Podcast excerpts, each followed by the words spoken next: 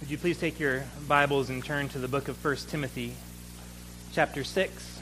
Today, our passage is the last two verses of 1 Timothy. So, this is the last time I'll ask you to turn there for a little while. 1 Timothy 6, verses 20 and 21 is what is left for us today. This final concluding charge from Paul to Timothy and through him also to the church at large and to ourselves to hear what uh, the Spirit says to the church through 1 Timothy 6, 20 and 21. Next week, we're going to be starting a new series. It's going to be a, a short topical series focused on the idea of communion with Christ. What does it mean that we do, as believers, have communion with the living Christ, and how does that affect, change, and transform our lives through it?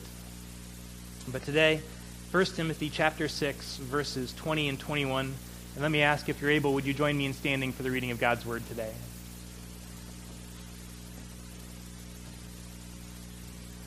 First Timothy 6, starting in verse 20. O Timothy, guard the deposit entrusted to you. Avoid the irreverent babble and contradictions of what is falsely called knowledge. For by professing it, some have swerved from the faith. Grace be with you. Let's pray. Father, this is your word given by the inspiration of your Spirit, given to us that we might be wise unto salvation, wise unto sanctification, that we might be fully prepared for every good work, that you might fully equip us, transform us into the image of Christ. Lord, we, we know that every word of Scripture is inspired, even the greetings and the salutations. Lord, we ask now that you will give us hearts that tremble at your word. Help us to humble ourselves and to look to you for our guidance, to look to you for understanding, and to look to you for wisdom in your word. We pray in the name of Jesus, our Savior. Amen. Please be seated.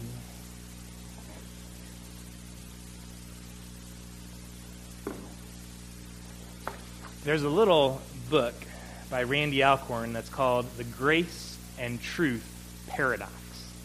The grace and truth paradox. And he tries in that book to sort of open up the vistas of John 1:14 for us that says Jesus came from the Father full of grace and truth and says therefore that believers in Christ should be those who are committed fully 100% to grace as well as to truth. He said we must not make the error of, of committing ourselves to one at the expense of the other. That it's often a, a paradox that we need to navigate between grace and truth, and yet we, as believers in Christ, are to be 100% committed to both. He says in the book that he has a small dog who loves to play fetch with tennis balls, and, and he will try to hold as many in his mouth as possible, which for this small dog is one. And he desperately wants to be able to hold two tennis balls in his mouth at the same time, and yet whenever he has one in his mouth, and he tries to pick up that second one, the first one goes squirting out the other side. His mouth just isn't big enough to accommodate that. And he says believers in Christ often find ourselves with that same experience trying to hold grace and truth together at the same time. That it's easy to be committed to perhaps one or perhaps the other, and yet so often we find that if we try to commit ourselves to truth, that we sort of let go of grace. And if we try to commit ourselves to being fully gracious and fully loving and merciful, that, that maybe tr- the truth ball just squirts out the side of your mouth. But nevertheless, we are to commit ourselves to both. He says this He says, if we fail the grace test, we fail to be Christ like. If we fail the truth test, we fail to be Christ like. If we pass both tests, we're like Jesus. And a grace starved, truth starved world needs Jesus, full of grace and truth these two realities, grace and truth, are, are truly the lifeblood of the church. It, it's impressive to me that John was able to sort of boil everything about Jesus down into these two statements. He doesn't go on with a great list that Jesus came full of mercy and love and compassion and righteousness and holiness. No, he just says two things grace and truth. And as we look at the passage today, 1 Timothy chapter 6, the concluding words from Paul, he highlights these two things First, there's the final charge from Paul to Timothy in verse 20. This is his final charge. It's, it's to Timothy, it's through Timothy also to us as the church, and the final charge is to be absolutely unceasingly committed to the truth. To guard the deposit, to contend for the faith, committed to truth. And then the last words of the book is a, a blessing, it's a benediction for us. It comes to all the church, including Timothy. And it's this Grace be with you. Grace be with you. May, may we know and experience the grace of God as we fight and contend for truth. May we do so with grace right alongside. And so I want to, to look carefully at these two realities truth and grace. First, here's his charge. This is the final charge from Paul to Timothy, his beloved child in the faith, his protege, this younger pastor who Paul himself has commissioned to go to Ephesus to pastor this church in order to specifically contend for the faith. We remember back all the way back to chapter 1.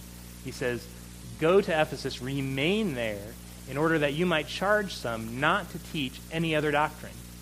The very first charge he received was to pastor this church and to contend for the faith, to guard the deposit at this church, to charge people not to teach anything else. And he starts now to give his final charge. And again, he says, Oh, Timothy. Oh, Timothy. We hear him, we hear the passion in this, right? We, we hear him addressing this young man, his protege, and, and we hear how much he cares about this particular charge of, of everything he said in the book. He's highlighting this one. Oh, Timothy, guard the deposit. There's actually four places in 1 Timothy where Paul sort of addresses himself specifically to Timothy. We've been saying that Timothy is a book that Paul wrote to Timothy with the expectation that the whole church is sort of reading over Timothy's shoulder. And so it's, it's not merely uh, reading somebody else's mail when we all read First Timothy, but this is designed for the whole church. But there's four places, chapter 1, chapter 4, and twice in chapter 6, where Paul addresses himself particularly to Timothy. Specifically to Timothy as the pastor of the church. And this is the final one when he says, Oh, Timothy, guard the deposit guard the deposit. This is the charge. That in all things that he does, Timothy, as pastor, will contend for the faith, guard the deposit. This has been a main theme throughout the entire book of 1 Timothy. All the way back in chapter 1, he's beginning to tell him to guard the deposit, to stand up for the faith, to charge others not to teach any other doctrine, and this is the charge that he leaves him with.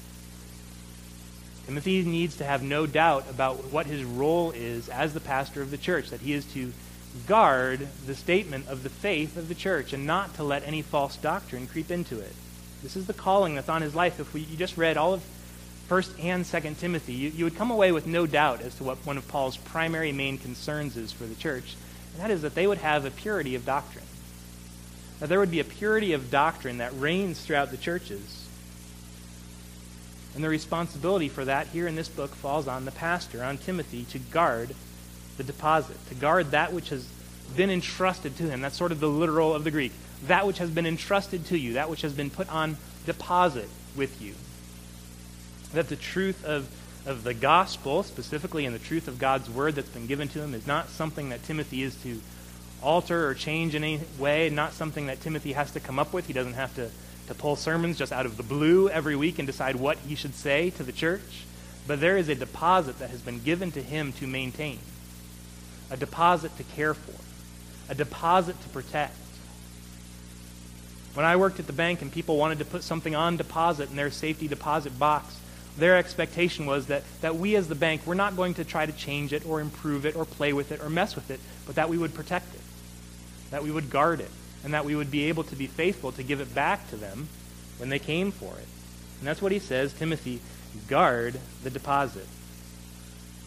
It's a weighty charge, and it's a, such a, a broad charge about 1 Timothy. We ask, why did he make such a big deal of this? Was Ephesus just this particularly uniquely depraved city where there were more offenses to the faith and more dangers to the faith, where, where Paul really had to be specific about this? Was, was the culture there just worse than it is today? Was this just a one off, unique situation? We have to say the answer is, is no. But he tells him to guard the deposit because of the preciousness of the deposit. Because when he thinks about what is at stake with this, he looks at the Word of God and he says, that has changed if that is altered in any way, then, lives are at stake. It's through the truth of God's word that people are saved. It's through the, the Spirit of God taking the truth of the Word of God and applying it to people's hearts that people become saved, that they turn from their sins and repent of sin and put their faith in Christ. That happens through the ministry of the Word. And so if the Word is changed, if it's altered in any way, then that won't happen. This is the sacred trust, the sacred responsibility that this Word of God is the source of all Christian truth. It's the means of God communicating His will to His people. It's the truth by which God is glorified. It is the means by which sinners are saved. It's the means by which God's will can be known and carried out. It's a source of direction and wisdom. It's the great proclamation of the mystery of godliness. It's the great warning against those who would destroy our souls. It's the message of hope for those who are lost. It's the sustainer and the encourager of God's faithful. That's what is at stake in the Word of God. And, and so Paul takes this seriously in saying, guard this, protect this. This is the charge that Timothy is to hear. If the truth of the Word of God is ignored, then the purposes of God will not come about. If the truth of the Word of God is ignored in the churches, then the churches will not experience the purpose of God. If the truth of His Word is not loved and treasured and proclaimed and exposited and held forth and then what are we left with as a church? What are we left with as a church? He's said back in, in chapter 3, he says, The church is a pillar and a buttress of the truth. A pillar and a buttress of the truth. That's the, the rock on which the church is built, is the truth of God's word. Inerrant and, and inspired by the Spirit for us. This is where we get all of our direction as a church. This is what guides us. This is what gives us our proclamation. This is what teaches us the gospel that we proclaim so that people can be saved. So, what's going to happen if this is lost? We won't be a church anymore. Well, if the truth of the Word of God is altered or changed or lost, then what becomes of the church? We just turn into sort of this mutual admiration society that, that gets together because we enjoy one another's presence. Hope, hopefully we do, but, but the church is so much more than that. It's, it's the place where we meet together, not, not merely with one another, but with our faithful Savior, Jesus Christ, in corporate worship on the Lord's Day in the presence of the Spirit. To worship Christ in spirit and truth. And, and we find direction for this. We find confidence in this in the Word of God that's given to us. And so, this is the charge, Timothy. Guard the deposit. Contend for the faith. One of the reasons and there are many, but one of the reasons that, that I really appreciate being in the PCA, which is our denomination, the Presbyterian Church in America, is because this is a denomination that has been founded on confidence in the Word of God. Confidence in the Word of God. We, it's not a perfect denomination, but we have always taken a strong stand on the issue of being faithful to the teachings of the Bible. This is, in fact, one of the main reasons that the PCA was founded 41 years ago, is because there was this group of men who believed in the Word of God and were eager to uphold it and to, to guard it. And yet they saw, sort of in the wider denomination, that many of the leaders were willing to compromise the truths of the Bible. They did not seek to uphold or to guard the deposit. They were willing to compromise with the, the spirit of the age. And so various teachings and truths were being lost.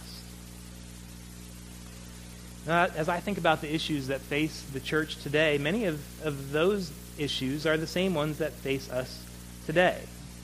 That make it incumbent upon leaders of the church, but also the church as a whole, to guard this deposit, to contend for the faith, to not be willing to compromise the truth of God's word in the face of the spirit of the age, in the face of the pressures that we may feel from secular humanism and the philosophy of the day, all of, all of that, that that we learn from the world around us. Those are pressures that still face us as a church. I, you know, Timothy faced a very specific set of pressures in his day.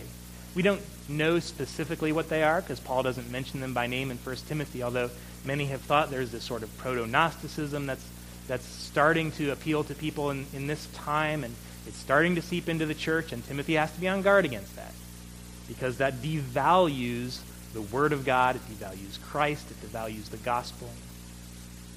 In our day, it's different things it's different things. I, I couldn't help but think. I, I, noticed this week as I was indus- industriously checking Facebook, I couldn't help but notice that in the little trending bar on the side, you know, where it tells you what's popular, it said Erskine College.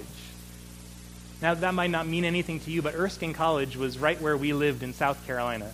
It's a small Christian, Presbyterian, conservative, super conservative college, about 500 students in the town of Due West, South Carolina, which is Nowheresville, South Carolina. And I couldn't help but wonder what in the world has gotten the attention of Facebook from Erskine College. Well, there was an article in the Washington Post about Erskine. Because apparently, a year ago, uh, two of their students on the volleyball team had, had come out. And now, just this last week, Erskine, the college and the seminary there, had released a statement on human sexuality. This, it was about four paragraphs long. You, we would probably all read it and yawn. There was nothing exciting in it. It was just a very traditional statement of the Christian belief on marriage, who may get married, what they believe the Bible says about marriage. It was a very gracious statement. And yet, because this small, insignificant Christian college had put out this statement on it, people all over the internet were, were ridiculing them, mocking them, dragging their name through the mud. This uh, particular article I read showed a bunch of pictures of tweets that had mocked Erskine mercilessly for standing up for this issue. There, we're just in, a, in this cultural moment right now in our society where uh, when a traditional Christian, Presbyterian, conservative college says that they believe a traditional Christian, Presbyterian doctrine, people just go crazy. And you wonder, what is this? This is the spirit of the age that, that here is this topic of, of marriage and human sexuality that is such a hot button issue in our day. That when a church stands for what the Word of God says about it, it, it, it makes people angry. It makes people really lose their mind. And I couldn't help but think that this will be probably one of the premier issues, perhaps over the next, I don't know, 20, 30 years, where the church is going to be called upon to uphold both of these standards. One, to guard the deposit, to contend for the faith, to not be moved and swayed by the spirit of the age and the pressure from external sources, but rather to be faithful to the Word of God, to seek to uphold truth. But at the same time, what issue out there is going to demand more of us that we be committed to grace at the same time? That we be committed to loving those who would mock us, to loving those who will be caught in the crossfire on this issue. As I think about what, what Timothy was charged with and how that word will come to us today, what it means for the church in the 21st century, I can't help but think that issues surrounding marriage will be the issue of the day, where the church is called to uphold truth, grace, together at the same time and offer this to the world. Not to compromise, but to guard the deposit. And here's where Paul goes with this. The end of verse 20, verse 21. He says, Guard the deposit. And, and he doesn't tell us exactly what the threats are in his day. But here's how he describes it. He says, Timothy, avoid the irreverent babble, the contradictions of what is falsely called knowledge similar to the way that he describes false teaching elsewhere in 1 Timothy. He's called it vain discussions, myths that promote speculations rather than stewardship, deceitful spirits and the teachings of demons, words that do not agree with the sound words of Jesus Christ, that lead to an unhealthy craving for controversy and quarrels. See, he doesn't tell us what this false teaching is, but he tells us where it comes from, and he tells us what it leads to. And here's what it leads to irreverent babble. Irreverent babble. He tells us that you can recognize a teaching by its fruit. You can recognize a teaching by its fruit. Does it lead to godliness? Does it lead to a new sense of humility and holiness? A new desire to be Christ like? Does it lead to a new desire to sacrificially love one another and to serve one another? Now, now I want to help all of us to know how can we apply a text like this to our lives because the main application that, of, of what we've read so far is for a pastor. Because he's speaking to Timothy, and he's speaking to him as the pastor, as the gatekeeper, as sort of the, the theological guardian, he who's responsible for the, the doctrine, for the teaching of the church. He tells him, guard it. But what about the rest of us? What about the rest of us? Look at, at 2 Timothy in chapter 1. If you've got your Bibles, just the next page. 2 Timothy chapter 1, verse 14, he's going to give him the exact same charge in 2 Timothy 1.14 where he says, By the Holy Spirit who dwells within us, guard the good deposit entrusted to you. He's saying the same thing, but it's a different context in 2 Timothy. It's a different context. Go back up to verse 8.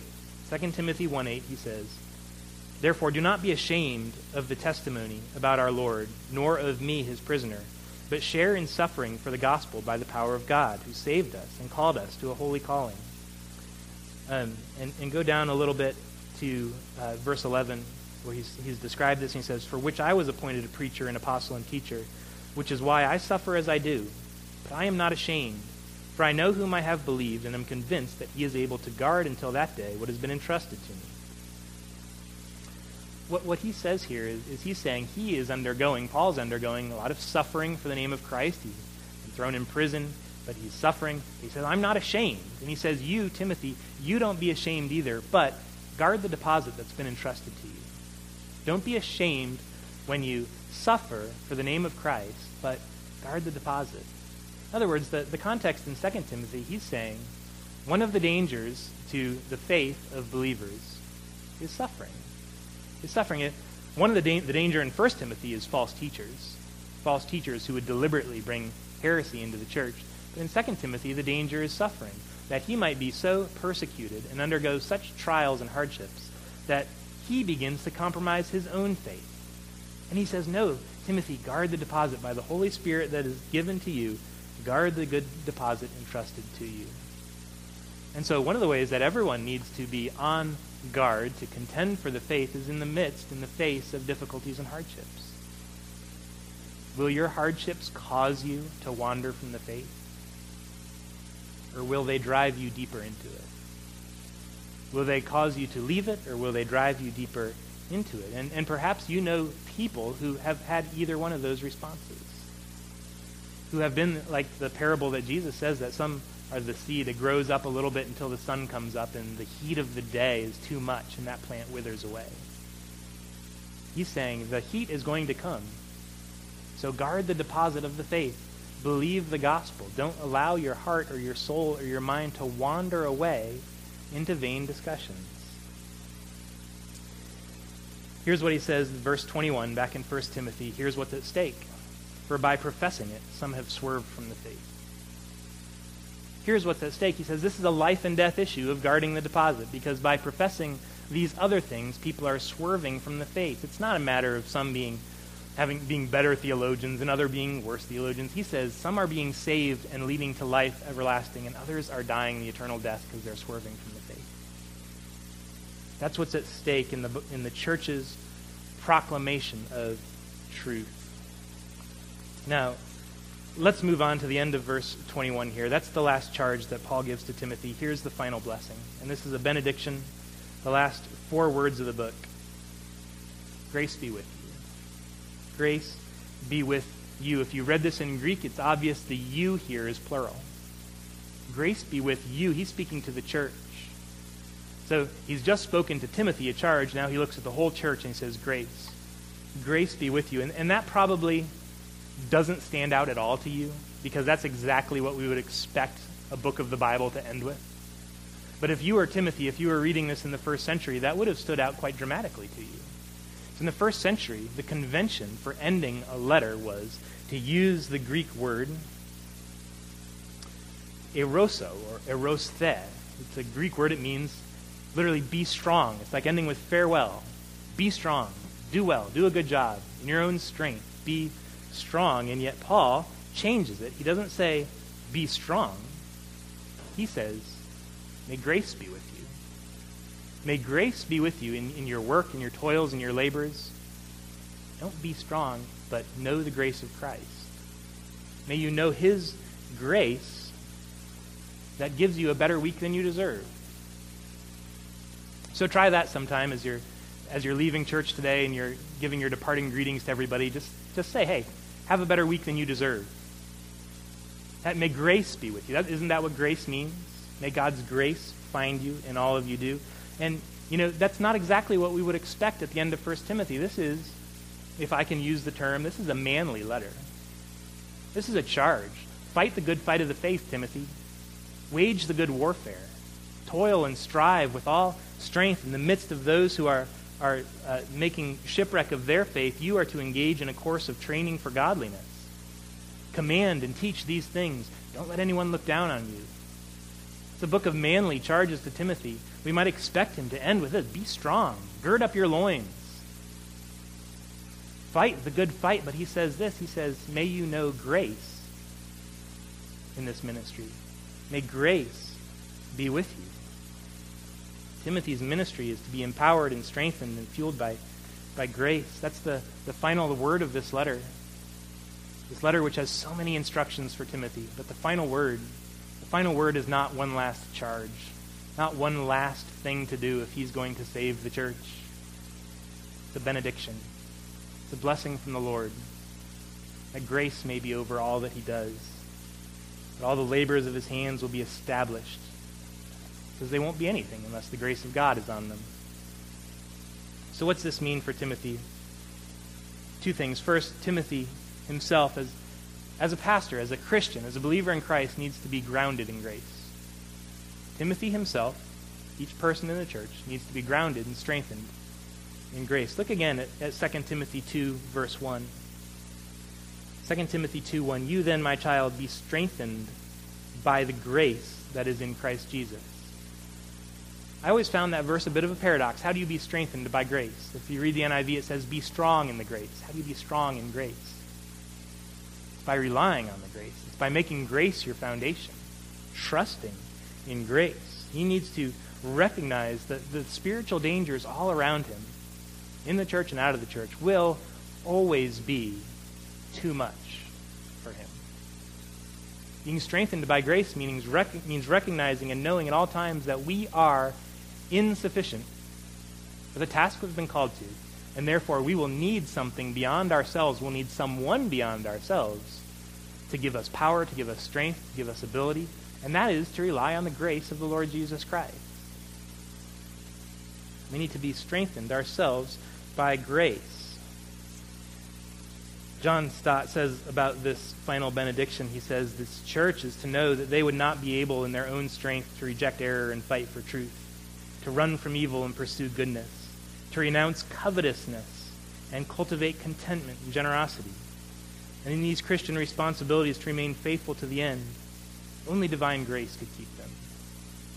He says this is to be the, the flag of this benediction is to go over all of the book of 1 Timothy, to know that all of these charges, all of these commands that have been given, you're not sufficient for them. You won't be able to renounce uh, greed and to pursue contentment. You won't be able to reject error and to fight for faith yourself. You need the grace of God to bless the labors of your hands. We need the grace of God. So, so the question then for Timothy and for the church is what are what are you strengthening your soul with? When you feel your own insufficiency, when you feel your own weakness, when you feel your own inability to do that which the Word says, what do you encourage yourself with? Do you encourage yourself by running to the grace of God and praying for the help of the Spirit to be with you by grace? Or do we seek to pull ourselves up by our own bootstraps, to encourage our hearts with, with cheap moralisms, to, to tell ourselves just to buck up. We, we just got to get through this. We got to power through.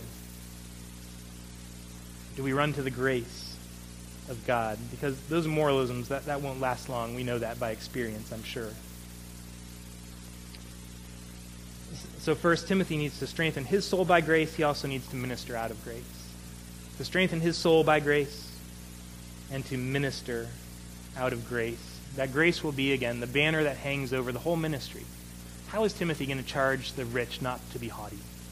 How is he going to ch- charge the church to pursue contentment? How is he going to fight for the faith once delivered to the saints? It's by the grace of God. Will he remember the grace that, that Paul himself could say that it's only by grace that God saved the chief of sinners? Grace was sufficient for him. And so the charge of this book that it ends with is this charge to cherish both truth and grace together. It's a serious challenge for any church or any individual to hear. How do we cherish both grace and truth at the same time? that in all of our relationships, all of our friendships, all of our work responsibilities, our family responsibilities, how do we embrace, as we work, the, the charge to, to fight for faith, to guard the deposit, and to do so with grace being the banner that is over all things. We must never downplay truth. We fight for truth. We never downplay grace either. We never downplay grace. He says we must be 100% truth, 100% grace. This is a high calling. And, and, I, would, I would tell us this that hopefully, again, at this point, you say, oh, I am insufficient for these things. Yes. Yes, we are. And, and who is sufficient for these things? Only Christ, who came from the Father, full of grace and truth. I think that means for us the only way we will do this is by running to Jesus. I really think the only way that we as a church and we as people can be fully committed to both of those is if we are first fully committed to Christ. To following him, having communion with him, to knowing what it is to be in fellowship with him, allowing him to teach us, to guide us, and to lead us. And by relying on him at all times. There's, there's two types of people. Some people are truth people. We, we naturally tend towards that side of the pendulum. We, we love truth. We love theology. We love doctrine. We're all about fighting for the truth, and yet, yet perhaps grace, mercy, those things come a little difficult for us. Love, forgiveness, those are difficult. And that person needs to run to Christ. You see, that person needs to stand in the shadow of the cross and to see the cross with Christ dying on it not simply as a doctrine to be defined, but as a Savior to be loved, as a salvation to be humbly embraced, that Jesus went to the cross for my sins, for your sins. So you can't, you can't show grace to others until you know grace for yourself. Uh, Paul Tripp says you can never humbly serve another person if you think they need more grace than you do. You'll never humbly serve another person if you think they need more grace than you do. And so for the truth person, we need to go to the cross and see Jesus. The second type of, of person is the grace person. Love and forgiveness and welcome, those come easily. But Bible study, doctrine, truth, taking a firm stand for things, that's less easy. And what does the grace person need to do?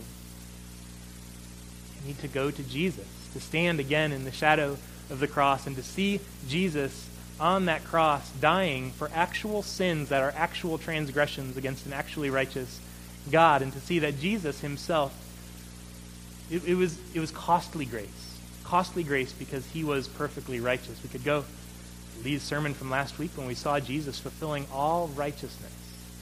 That Jesus, even in his grace, he never went roughshod over truth or righteousness or justice but he fulfilled all righteousness. This takes practice. This, is, this takes practice. None of us are a perfect balance of grace and truth, and yet this, I believe, is the call for us as a church to be a church that stands on these two truths, truth and grace, brings them together, commits ourselves to both of these, to showing these to the world. And, and the way we will get there is by committing ourselves first to being disciples of Jesus, following him, growing in our love for him, growing in our knowledge of him. And, and what the Bible says we will be like him, for we will see him as he is. The more we see the character of Christ, the more we see who he is, the more we will be made into his image. So let's follow Christ together. Let's pray. Father, we are thankful for your word. It's challenging to us. It speaks a word that is difficult, that helps us to feel our insufficiency for these things.